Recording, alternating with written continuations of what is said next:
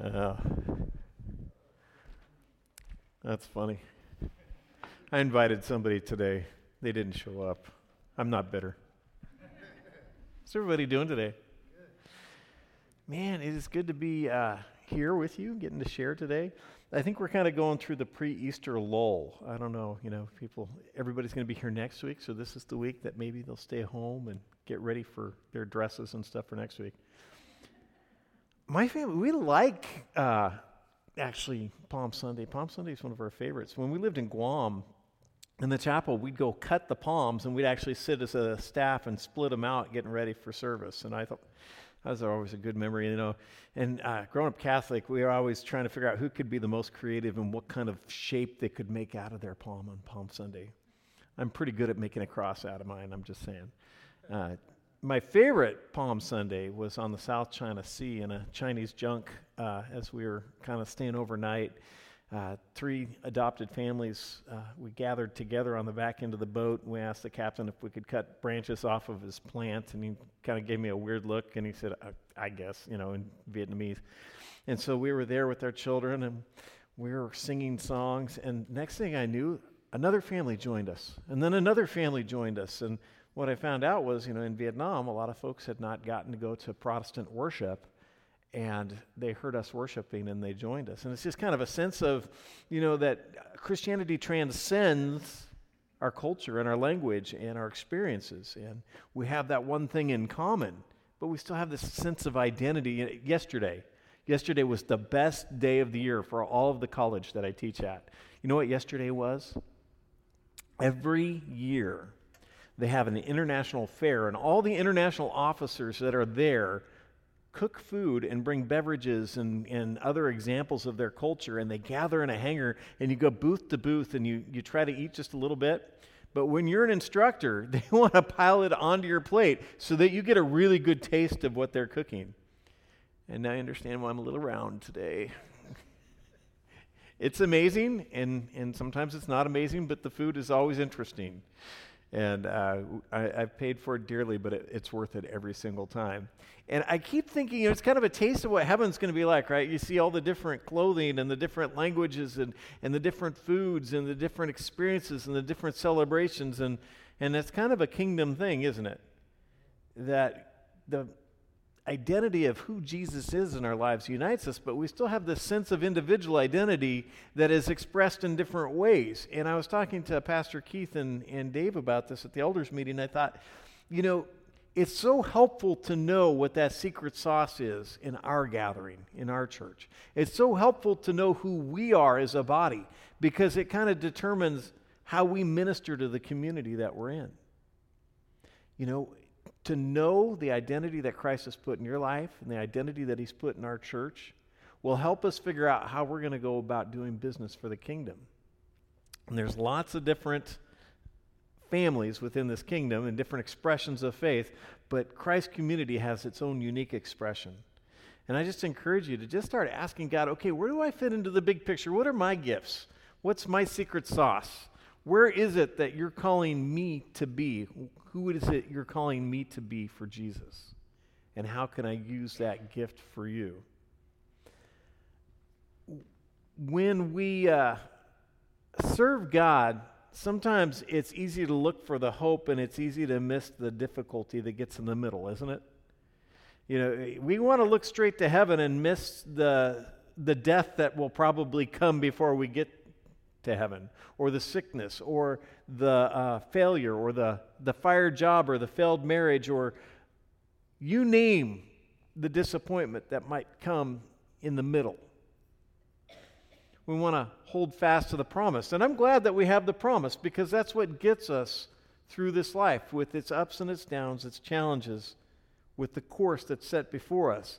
For the Jews, we know that in the year AD 66, Jerusalem was surrounded by the Romans.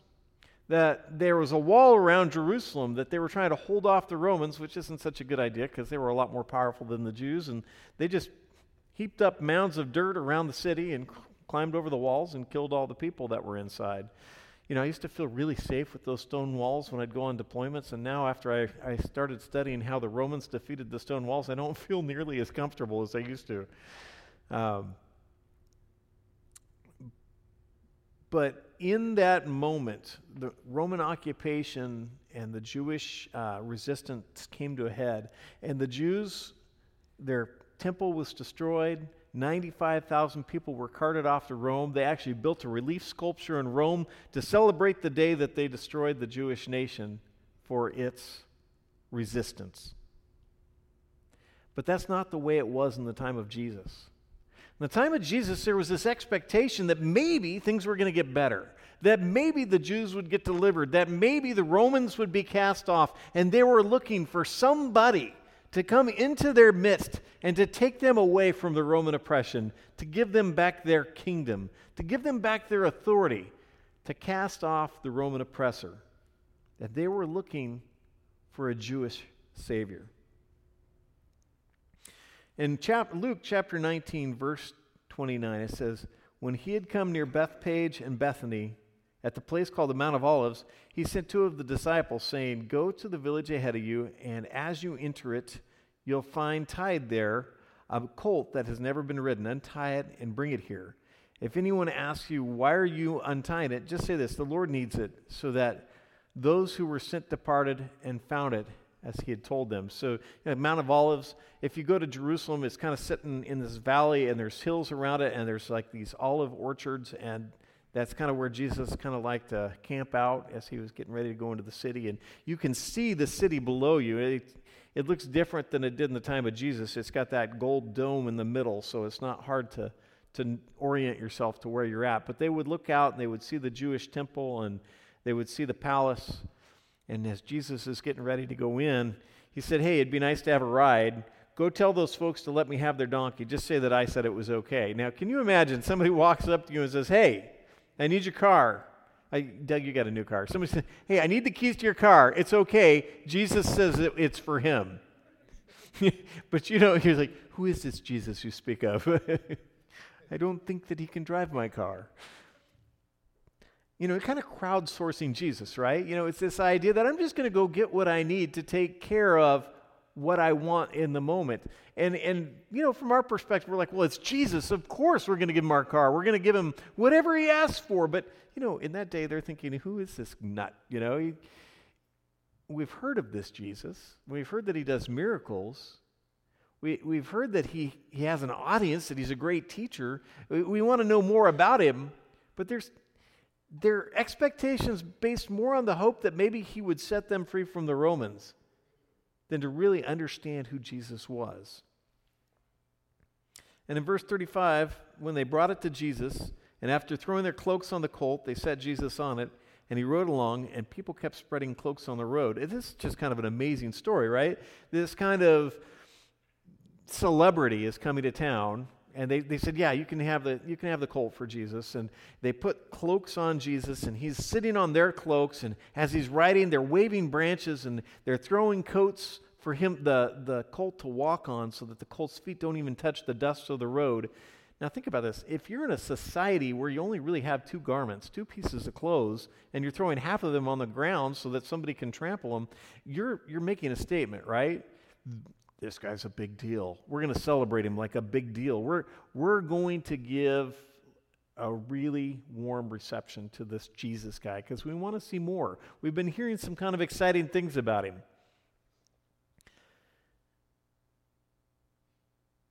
It's interesting because there's a distinction made in this passage between the disciples and the crowd when the Bible talks about the disciples, he's talking about not just the 12 disciples, but this concept that someone has decided to become a student of Jesus. And in this context, it's a sacrificial decision to follow Jesus with your entirety, with your life, to, to not just know who Jesus is, but to imitate who Jesus is. To let go of the me and, and pick up your cross and follow him. It's this sense that I am all in no matter what it's going to cost. And then there's the crowd. And the majority of the people who follow Jesus in the New Testament are part of the crowd. The crowd is just this large group that's fickle, that changes, that's blown about by the winds and the waves of, of whatever storm comes their way. It's this sense that, okay, if it's good today, I'm with you. If it's bad tomorrow, I don't want anything to do with it. The crowd in this moment is raising their branches high, throwing their coats on the ground, saying, Jesus, Messiah, Hosanna. They're saying all the things that they think that Jesus wants to hear. You should always be careful when people are telling you what you, they think you want to hear because they probably aren't really on your side. But the disciples, they're not saying Hosanna. I don't know if you caught that in the passage. The disciples are saying something else. In verse 37, it says, As he was now approaching the path down from the Mount of Olives, the whole multitude of the disciples began to praise God joyfully with a loud voice for all the deeds of power they had seen, saying, Blessed is the King who comes in the name of the Lord, peace in heaven and glory in the highest heaven. Jesus brought hope. The crowd, they're just, they're kind of giving their empty praise. The disciples are being very specific about what Jesus has done. And I think the mark of a disciple is not just somebody who can say, Yes, I love God. I love God. Yes, I do. I love God. How about you? You know, it's, it's not like the peacekeepers where you blow up the great big balloon or balls and you're like throwing them around, you're doing the wave for Jesus. That's crowdsourcing praise, right? The disciples were way different in the way that they worshiped Jesus.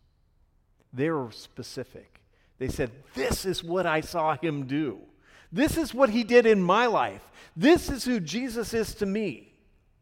If you don't have that kind of gravitas, that kind of depth to your worship, that kind of meat when it comes to praising God, you haven't experienced Him yet.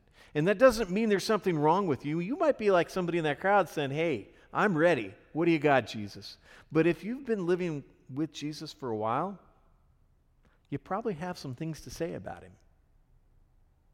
I mean, I've been living with my wife for almost 25 years now. It would be July 23rd. If you ask her, she'd have some things to say about me. Now, not all of them would be about as nice as the things that Jesus, we would say about living 25 years with him.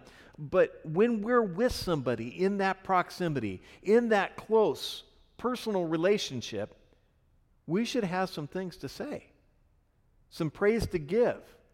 We should have some depth to the relationship we have with Christ.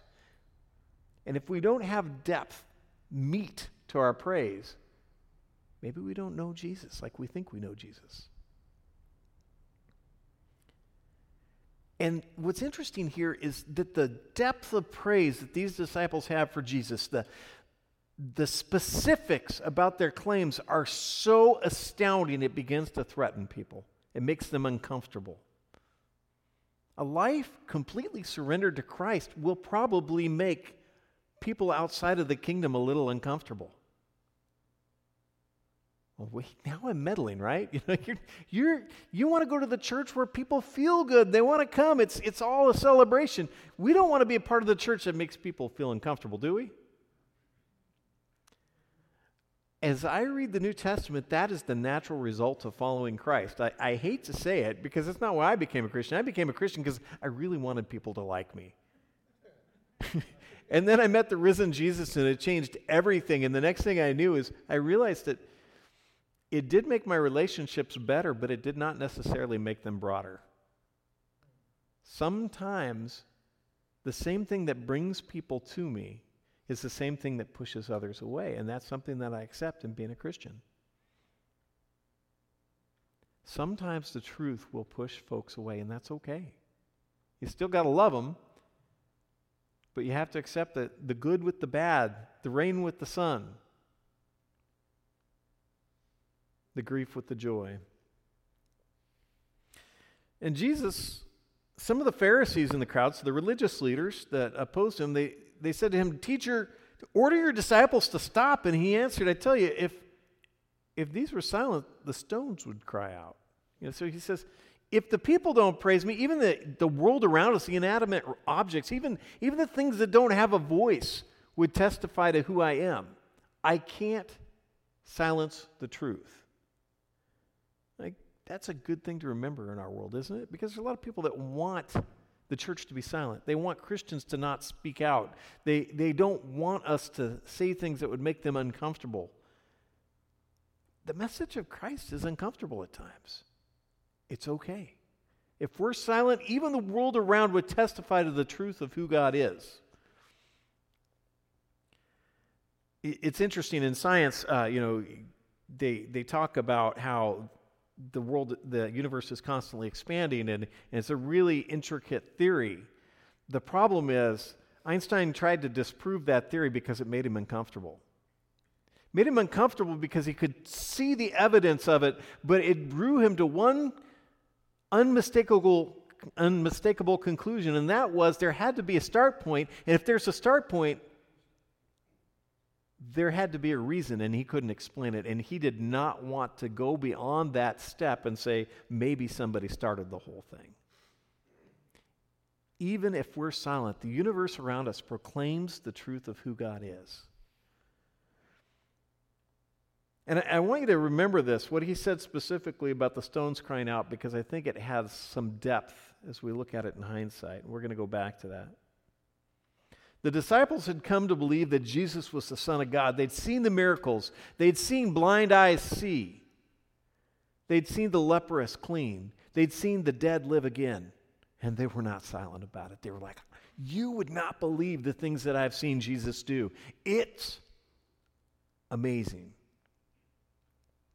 And the way they talked about Jesus, it, it, put him on the same level as God. And now we're used to hearing that in the church. We, we've come to accept that. But for them, that was a radical revelation.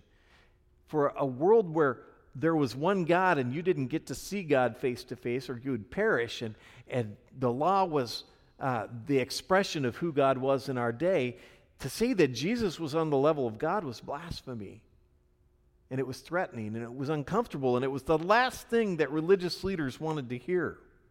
It challenged the status quo, it challenged the authority of the rulers, of the religious, of the professional scribes who knew the law and the Bible. It challenged those that were in power in religion in a way that made them want to silence it and push it away. I would say there's still people that want to silence the words in the testimony of the church today. Would, would you agree? There are still people who are uncomfortable when we talk about the truth of what Jesus says and what his message was. Some wanted to quiet a quiet Messiah that wouldn't rock the boat. Some wanted a rock star Messiah that would deliver them from Rome. And some wanted no Messiah at all because it challenged their authority. And still others saw Jesus as the long awaited hope. Jesus came not as a victor conquering the city, but he came as a king bringing peace. He wasn't that deliverance from the Romans. He was what they did not expect, and for many of them, what they did not want.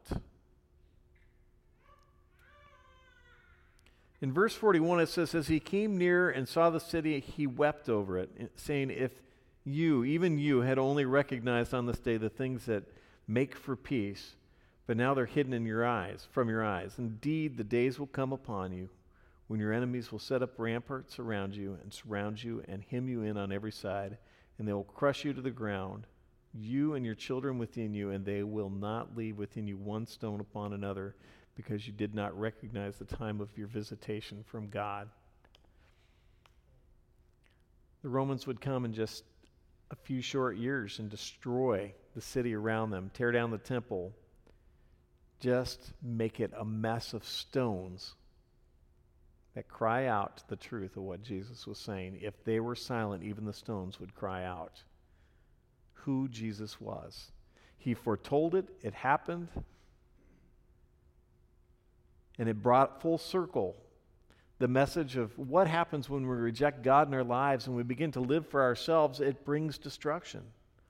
And he wept because he could foresee the destruction of Rome, I mean, of Jerusalem, because they rejected who Jesus was and what his message was. They didn't understand what it really meant to be at peace. They didn't what it meant, understand what it meant to really have a surrender before God. And it would ultimately cost them their lives and for some their eternity because they didn't embrace the message of Christ.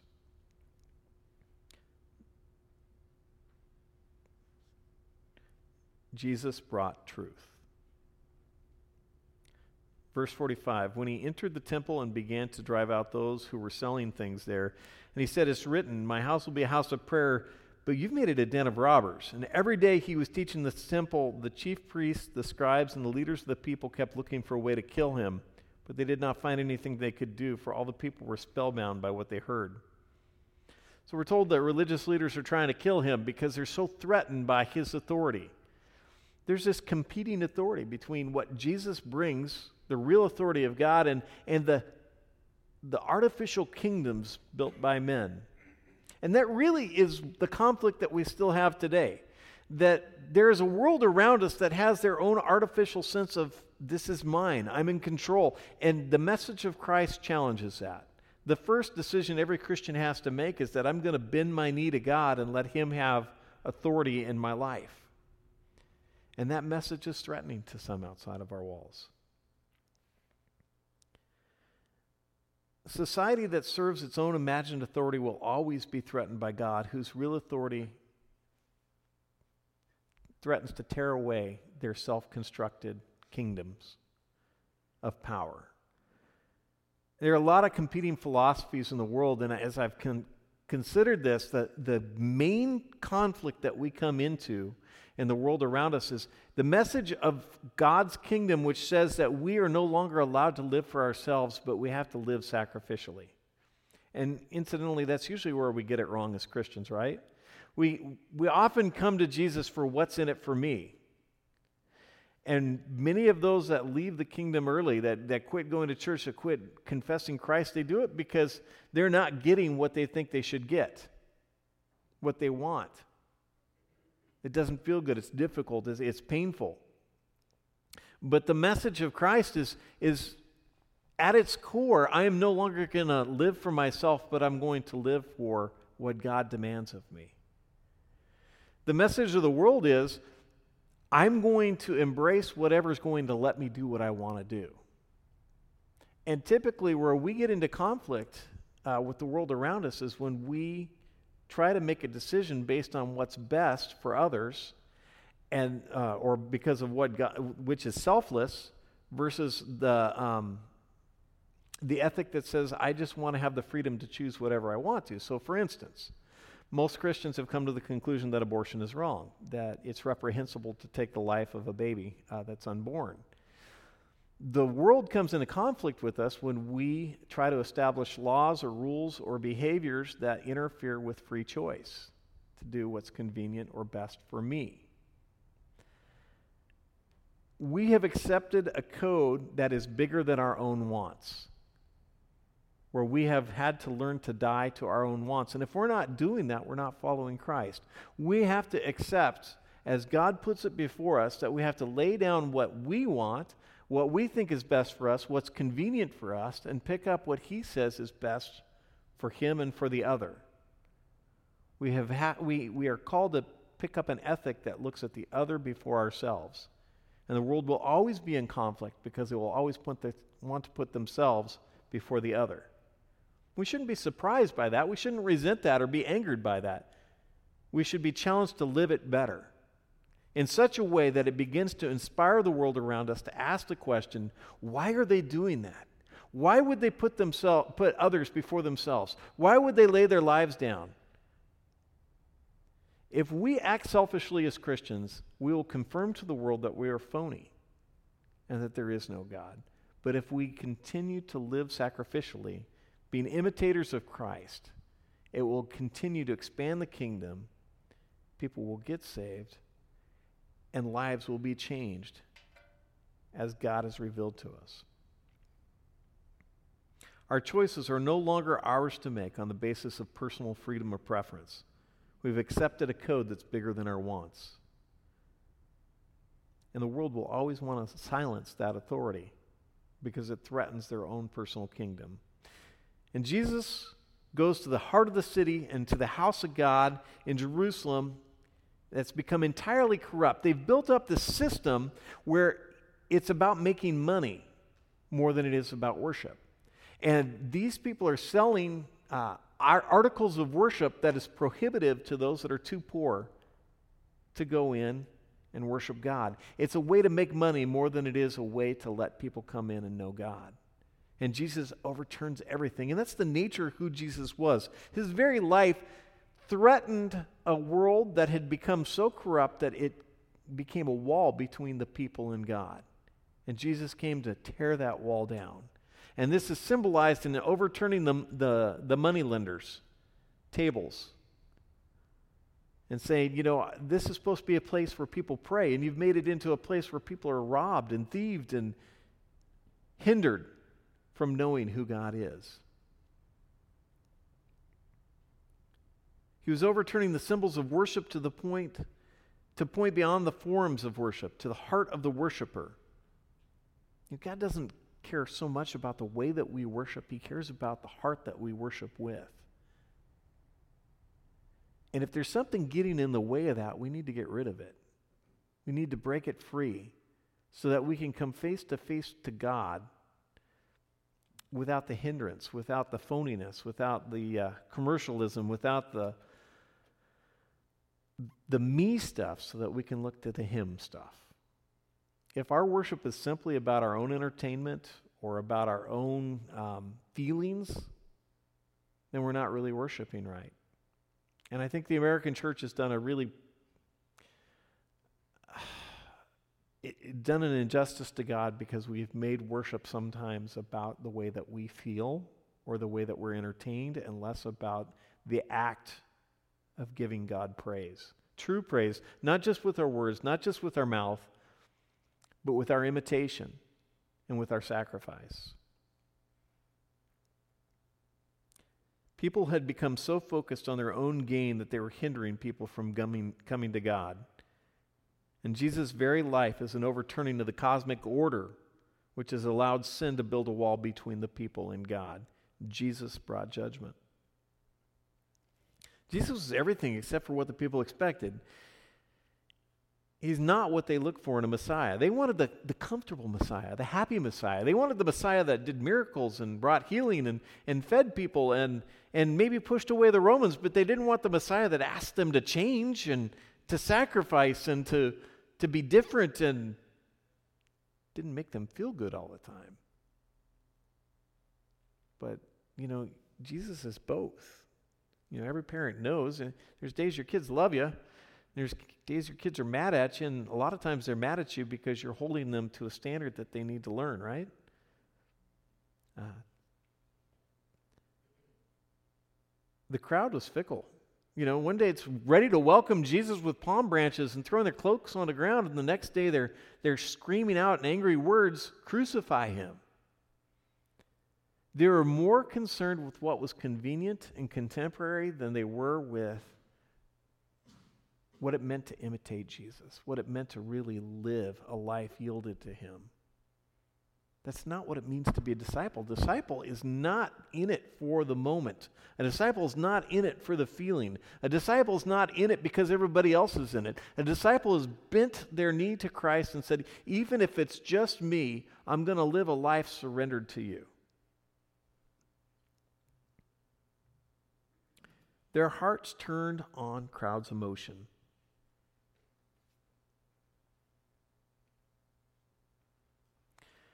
Living for God is about a faith that follows Jesus through the good and the bad, through the triumph and through the crucifixion. It's a life surrendered, no matter what comes, surrendered to Jesus. and all that Jesus was, he made them angry because he wasn't what they wanted or what they expected. And I, I've seen this as, as I've been a pastor for a while that people leave the church because Jesus doesn't live up to what they expected him to be. And I've seen people say, well, you know, I, I kept trying to serve God and I kept finding angry voices, and it took me a long time to figure this out. People go to church to validate what they think God is. And if they think God is angry, they will find angry churches to attend. If they think that Jesus is commercial, they will go find commercial churches to attend.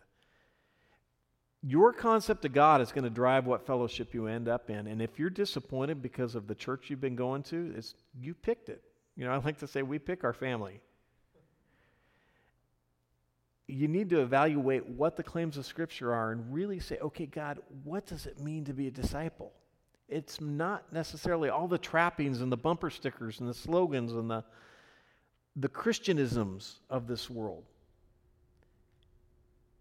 We got to do a gut check and say, okay, God, if I'm disappointed, it's probably because I was looking for the wrong things in Jesus. And figure out what his claims were and what he demands of you and surrender to that. It's a little bit a little bit meatier sermon than I normally preach. I don't I usually get the happy Dave. It's not my word, it's God's. I'm just kind of delivering it today, so Jesus, who's often met with, with joy, frequently is cast out with disdain.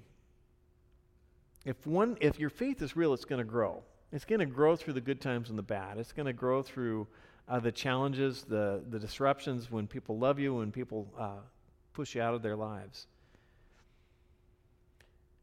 And so sometimes we come to church and we're part of the crowd. We're really not disciples yet. And we get these disappointments or we get these uh, questions and we think, well, maybe God's not real because I'm not getting what I thought I'd get out of church. And, and it might be just because we really haven't let God into the depths of our lives. And, you know, I know that this.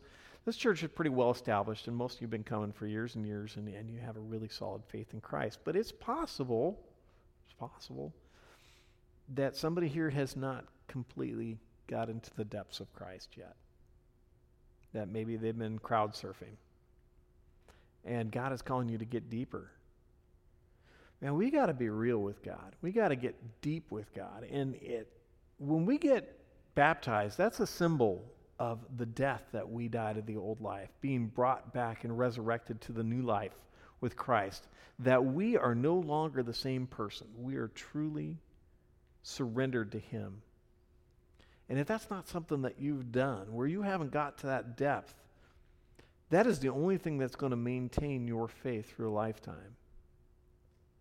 And we have to be that kind of church. Because if we are not the kind of church that's in it for a lifetime, sacrificially, for what God's will is, not for what my will is, we're not going to have any relevance to the world around us. And I, talk, I, I listened to Pastor Keith talk about the inception of the church. And he talks about how on Sunday people would just come forward in droves and they would be crying and they, there would be baptisms weekly. And there was a sense of impending change in the community. That's who we are as a body. That's, that's where our birth was. And that can be a part of this community, but we have to live that life of surrender in a, a visible way to the community around us. That we're imitators of God in a way that's not always convenient or easy or comfortable, but it's powerful and potent and reflects what He demands of us. Let's not wave palm branches. Let's not make it about empty worship. Let's make it about true testimony of what God has done in my life how he continues to change my life, how he's moved powerfully in my midst, how I saw God in the midst of the toughest time that I've ever seen, how somebody lifted me up when I was completely broken. Let's be specific about why we choose to follow God. Our generation doesn't understand that kind of sacrifice, and I think that's the greatest message that we can bring a, sac- uh, a generation that's not understood the selflessness that God calls us to, but we have to live it in a real, intangible, and uh, authentic way.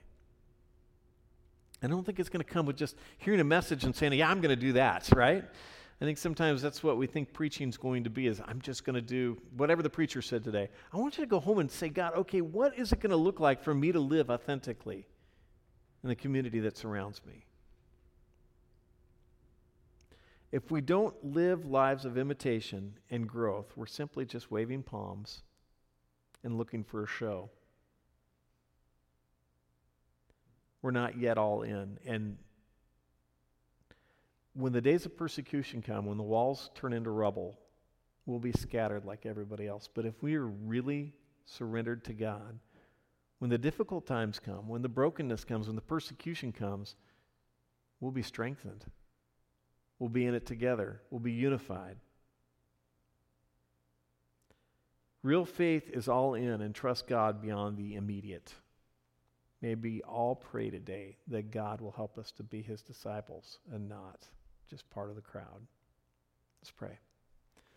Father God, I ask for just a, a, a renewed sense of authenticity and um, brokenness to understand what it is you're asking me to do, put you before myself and to live for you in a way that's deeper, um, that gives it all. And I pray that for everybody here. If there's somebody here today that maybe has been playing part of the crowd and wants to go deeper, wants to make Christ number one in their lives, to, to really sacrifice, I invite you today to make that choice. And not only to make that choice, but to share it with somebody. Says, Today was the day that I gave it all to God in a new way of surrender. God, I pray that if we're doing that, uh, renewing that, or doing it for the first time, that you'd show us what that's going to mean in our lives, how to live that out, and give us the courage and the support to do that. And I pray that as we collectively do that as a body, it becomes a testimony to the world around us that draws a crowd, and from that crowd, disciples are born. God, we give you all that we have with expectation and prayer for strength to be there both through their triumphal entry and in the midst of the persecution and crucifixion. We look forward to your resurrection and your kingdom. In Christ's name I pray. Amen.